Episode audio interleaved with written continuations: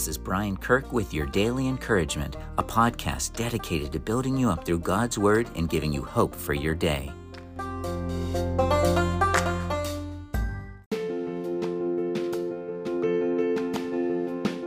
Hey guys, it's so good to be back with you today. The name of this podcast is Being Still with God. Let me read for you two verses. Psalm 46:10 says, "Be still and know that I am God." I will be honored by every nation. I will be honored throughout the world. And Isaiah 26 3 You will keep in perfect peace all who trust in you, all whose thoughts are fixed on you. So, the busier life gets, the more stressful things seem, the greater our need to be still with God becomes. There are four things I want to share with you today you need to learn how to wait on God. I need to learn how to wait on God. So here's four things. One, stillness with God is useful for listening. Then we can receive His wisdom and guidance. There's no better way to get God's wisdom and guidance than waiting before Him, being still. Secondly, stillness with God is useful for regaining strength.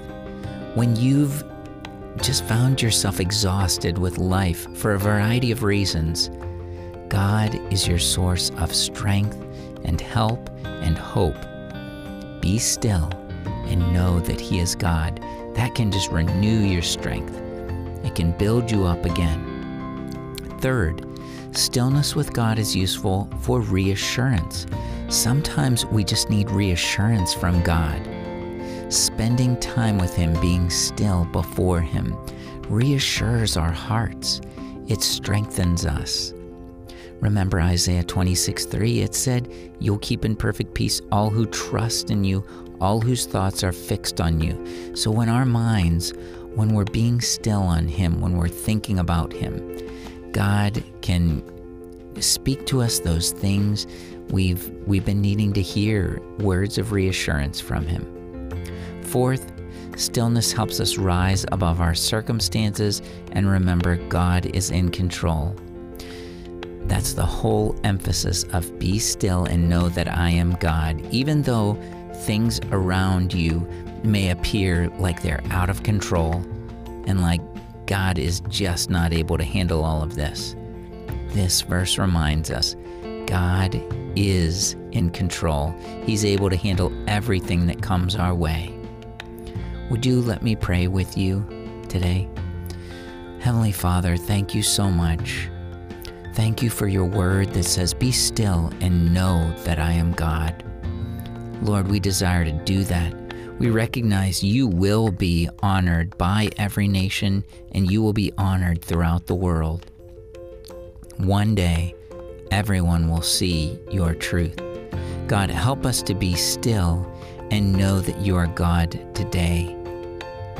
Lord, thank you that you are the faithful one. And we just pray that our minds would be fixed on you and that we'd be trusting in you. Thank you, Lord. In Jesus' name, amen.